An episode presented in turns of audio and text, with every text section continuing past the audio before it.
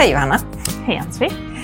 Idag så ska vi eh, prata om resultatet av verksamhetsuppföljningen som vi gjorde under 2022. Ja. Och ni som eh, vill veta lite mer om verksamhetsuppföljning kan lyssna på avsnitt 3. För där pratar vi om lite mer innehållet och Ja, hur, vi, hur ja. man gör en verksamhetsuppföljning Precis. och vad syftet är. Ja. Men idag tänker jag att vi pratar om resultatet. Mm. Vi gjorde 16 besök ute i verksamheterna eh, och har sammanställt eh, resultatet. Då. Och första området som vi presenterar nu är då kring social dokumentation. Mm. Och egentligen var det ju att följa upp det här, den nya rutinen med genomgång av social journal och genomgång av eh, genomförandeplanen. Mm. Det var det vi fokuserade på. Precis. Och vad såg vi då för vinnande faktorer? Eh, först och främst måste man ju ha inplanerad tid för att göra detta. Så att det faktiskt blir av. Och att man förstår syftet med det. För en missuppfattning är ju mycket att man, man har trott att man ska sammanfatta journalen.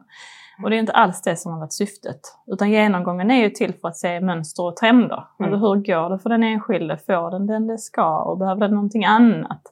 Är det mycket avbokade möten eller träffinsatser? Och varför är det i så fall det? Ehm, att det är det man söker och mm. inte sammanfatta journalen. Nej, så att man förstår syftet, det är ju vinnande. Och där såg vi också att de var lite olika på gång mm. i de olika enheterna. Framförallt är det funktionsstöd som har fått igång, fått igång det. Kan vi väl säga. Mm. Uh, och där har man ju också valt, uh, i vår rutin så står det att det är kontaktmannen som har ansvar för att göra genomgången. Och, inom funktionsstöd har man valt ibland ett stödpedagog att göra det istället. Och det får vi ju se över. Det kanske inte tvunget måste vara kontaktman, tänker jag. Det viktigaste är väl att det görs. Mm. Mm. Mm. hjälptexterna i handböckerna har man ju också tyckt var bra. Så det kan väl vara ett tips att sprida också. Tycker man det är svårt och hur man ska skriva i journalen. Inte för att det är det viktigaste egentligen hur man skriver i journalen. Men om man tycker det är svårt så kan man titta på hjälptexterna som finns i våra rutiner. Och som nu också finns i Lifecare faktiskt. Mm -hmm. Nu kan man ju mm. välja eh, de, jag har ju tagit in frastexter där, så nu kan man bara välja liksom grunden i vilken, eh, om man har sett förändringar eh, eller om man inte har sett några alls. Ja. Mm, så de finns ju. Jaha, har vi, var det några försvårande omständigheter? Eh, en del var personalomsättning såklart. Då kan det vara svårt att få igång den här rutinen. Eh, och också om det är väldigt mycket soldokumentation i HSL-journalen. Mm. För då ser man ju inte det man ska gå igenom. Helt Nej, precis. Då finns den inte i soldokumentationen. Nej. Nej. Ja. Eh, jag tänkte också på det här som var vinnande, det var ju precis som du sa, det här med tiden, men också att vissa hade de här forumen där man verkligen lyfte eh, tillsammans i hela arbetslaget kring vad man hade sett. Ja, du menar förutom att det fanns tid avsatt för att gå igenom journalen så mm. fanns det också tid för att, att diskutera, diskutera resultatet. Ja. Precis. Mm. Mm. Och sen var det avvikelsehantering. Mm. Vad såg vi för någonting där? Och där var det ju att eh, vi tittade ju på hur det var kring hur man utredde avvikelser med bakomliggande orsaker till exempel. Mm. Mm. Hur många steg egentligen det var man gjorde. Alltså tittar man längre än, än till eh, till exempel... Eh, att rutiner att, inte följs. Ja, precis. För då vill vi ju att man kollar på det här, men varför följs inte rutinerna då? Precis. Mm. Mm. Och sen var det också samarbetet eh, inom teamet. I samband med kvartalsanalyserna, ja. Ja, ja både och var det ju egentligen. Vi kollar ju både på hur, hur samarbetar man inom teamet eh, avseende enskilda avvikelser, alltså enstaka avvikelser, är både då legitimerad personal och omvårdnadspersonal och enhetschef involverade där det krävs. Uh, och är de sen också med när man gör de här kvartalsanalyserna. Och överlag kan man väl säga att det i, i enskilda avvikelser så fungerar det väl bättre än när man sen gör de här kvartalsanalyserna. Och sen var det också det här med återkoppling um, av analyserna. Mm. Och det vi menar där är ju att eh, man måste ju veta som medarbetare, vad är det som händer på denna enheten där jag jobbar? vad är det för avvikelser som vi har och eh, varför har vi dem och vad kommer vi göra åt dem? Annars så känns det ju inte så stor mening med att rapportera avvikelser om man inte får reda på vad som händer med dem. Nej, precis. Och det kan vi ju eh, det kan vi bli bättre på. Ja. Och det var ju också det här med om chefen gick igenom eh, både kvartalsanalysen som var för sin egen enhet eh, men också på verksamhetsnivå och förvaltningsnivå. Mm. Det ställde vi också frågan och det, det var väl ganska olika hur man gjorde. Mm. Vissa kände inte till kanske begreppen. Så att, mm. Men det var ju ändå mer återkoppling, men man fick mer återkoppling på vad som hände på ens egna enhet mm. naturligtvis. Än, än den här återkopplingen som vi också önskar få igång. Vad händer inom hemtjänsten? Vad händer inom vård och omsorgsboende? För att vi ska kunna dra lärdom av varandra. Mm. Eh, och inom hela förvaltningen såklart också. Och vad hade vi för vinnande koncept på eh, avvikelsehanteringen? när personalen får vara med och utreda och analysera.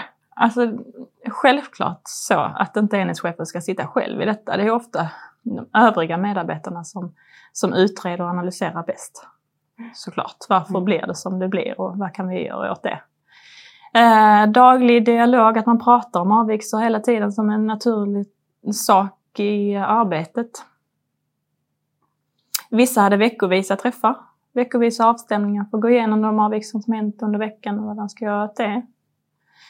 Och på något ställe så fanns det ju kvalitetsombud som sprider erfarenheter mellan varandras avdelningar eller enheter.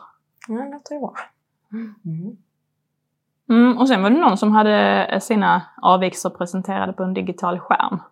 Mm, så att det blev ja, men visuellt liksom för dem, vad är det som händer hos oss. Mm. Och vad var det för försvårande omständigheter? Um, vi uppmärksammade ju att det var otydligt i våra förvaltningsövergripande rutiner att legitimerad personal också ska vara med i de här kvartalsanalyserna till exempel. Är det otydligt så är det klart att man kanske inte är med. Så där, det behöver vi se över. Dels att anpassa rutinerna men också se till att legitimerad personal får statistikunderlagen. Annars är det omöjligt att analysera ju ses. Eh, och har man inga tider för att prata avvikelser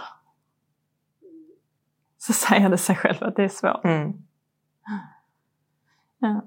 Mm. Någonting mer som var försvårande? Mm, eh, på vissa ställen så är det, har det ju varit svårt, vilket är känt, med legitimerad personal. Dels att det kanske saknas resurser eller att det har bytts ut kan det vara svårt. Och sen är det väldigt stort antal avvikelser så kan det vara ett problem att mäkta med um, för alla professioner. Eh, men det kan vara minst lika svårt när det är väldigt få avvikelser, för då har man ju ingenting att analysera. Mm. Och sen systemet, vårt avvikelsesystem, framförallt för chefer och eh, legitimerad personal. Så där behöver vi nu se över hur vi kan jobba bättre med det för att göra det enklare. Mm. Mer användarvänligt men lika säkert. Precis. Och sen nästa område var överrapportering. Mm. Och generellt så kunde man ju se den här rutinen för SBAR, alltså överrapportering mellan sjuksköterskor och omvårdnadspersonal och vice versa. Den var ju generellt känd och efterlevdes av eh, omvårdnadspersonal och sjuksköterskor. Mm. Generellt. Det var kul att se. Ehm, sen rutiner för överrapportering mellan arbetspass. Det fanns ju främst inom funktionsstöd och vård och omsorgsboende. Så där behöver vi göra ett, ett, framförallt ett jobb inom hemtjänsten. Alltså hur man rapporterar, överrapporterar säkert mellan arbetspass. Ehm, och likaså mellan olika utförare inom hemtjänsten. Men också där inom funktionsstöd. Alltså hur har vi en säker överrapportering för att det ska bli så bra som möjligt för kunden. Mm. Och lite vinnande faktorer här. Eh, när sjuksköterskan hade utbildat omvårdnadspersonalen i att ta vitala parametrar, till exempel blodtryck, för att underlätta rapporten, eh, då upplever man också att det blir mycket bättre. Sen på de ställen där det finns schemaläggning Alltså eller avsatt tid för rapport och en huvudansvarig för rapporten. Mm. Då fungerar det som bäst så att inte alla kommer in och rapporterar till alla. Eh, finns alltid en risk att ingen gör det istället. Tyst rapport är någonting som vi pratar mycket om, att man själv ska ta ansvar för att läsa in. Även om man får rapport från sina kollegor så har man ett eget ansvar att läsa in sig på, den, på de kunderna som man ska till, eller patienterna. Mm.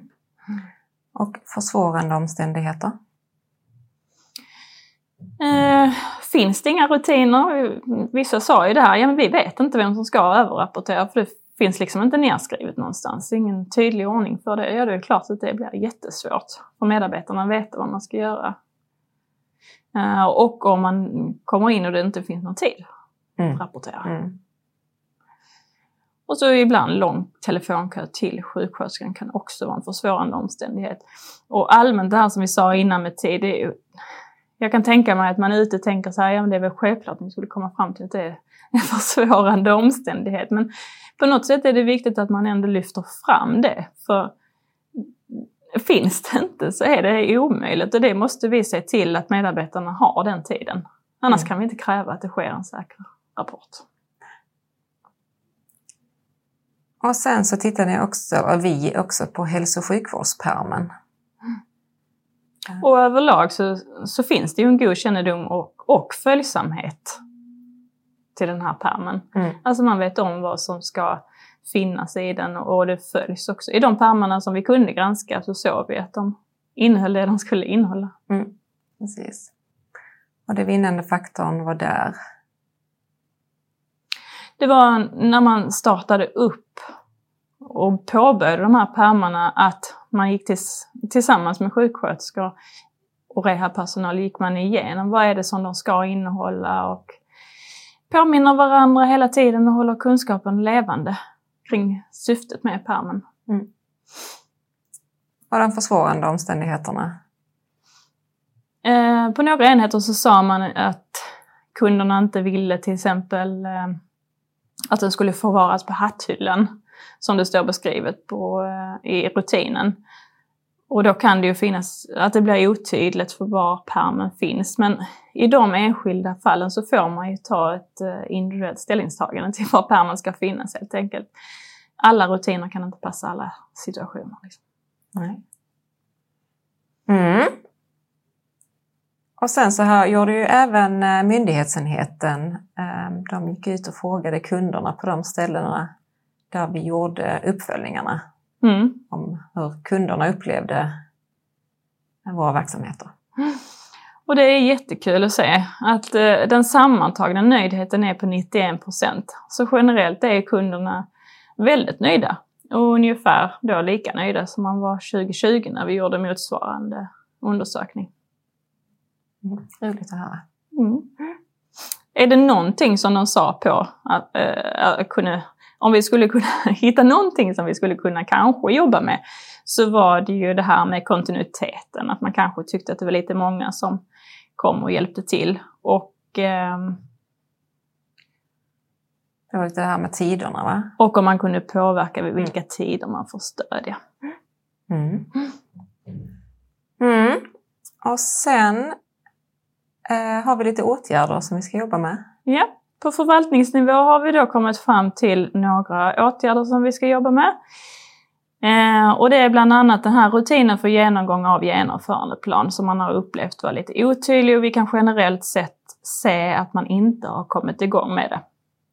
Så där har vi ju redan sett över rutinen bland annat. Mm. Och, eh, vi får väl se om vi behöver göra någonting mer med det. Mm. Men eh, det var det som vi kunde se att vi inte hade kommit igång med. Ja. Eh, och sen så behöver vi som sagt revidera rutiner för arbetet med kvartalsanalyser. Där det inte var tydligt att legitimerad personal skulle vara med och de behöver ta del av statistikunderlagen. Mm. Tittar vi på. Och också eh, många som undrade var munhälsobedömning skulle förvaras. Mm. Så nu har vi lagt till det i innehållsförteckningen till solpärmen. Så att det blir klart för alla. Och sen så kommer vi se över vårt avvikelsesystem Och det är också någonting som påverkar hela förvaltningen. Och fortsatt utbildning och utrustning för att ge omvårdnadspersonalen möjlighet att ta vitala parametrar är bestämt. Då. Och sen så har ju varje verksamhet olika områden som de behöver jobba med. Eh, så varje verksamhet tar sen fram sin åtgärdsplan. Och skulle det sen finnas någonting kvar eh, för de här enheterna som vi besökte så får de göra sin egna åtgärdsplan också. Eh, och sen vid årets slut så följer vi upp de här åtgärderna och det ska vara dokumenterat. Eh, varje verksamhetschef har ansvar för att följa upp för sin enhet. Och på förvaltningsnivå så begär vi ju in det och sammanställer det. Bra, bra. Och nu så är det snart dags att börja planera för 2024. Ja. Mm. Och vi kommer säkert göra lite annorlunda har vi väl. Det är väl det som vi har bestämt. Exakt hur vi ska göra vet vi inte. Men eh, ja, det var spännande jobb. Ja, och det kan vi ju informera kring mer när vi har kommit lite längre kring det. Ja. Då så. Tack så mycket. Tack så mycket.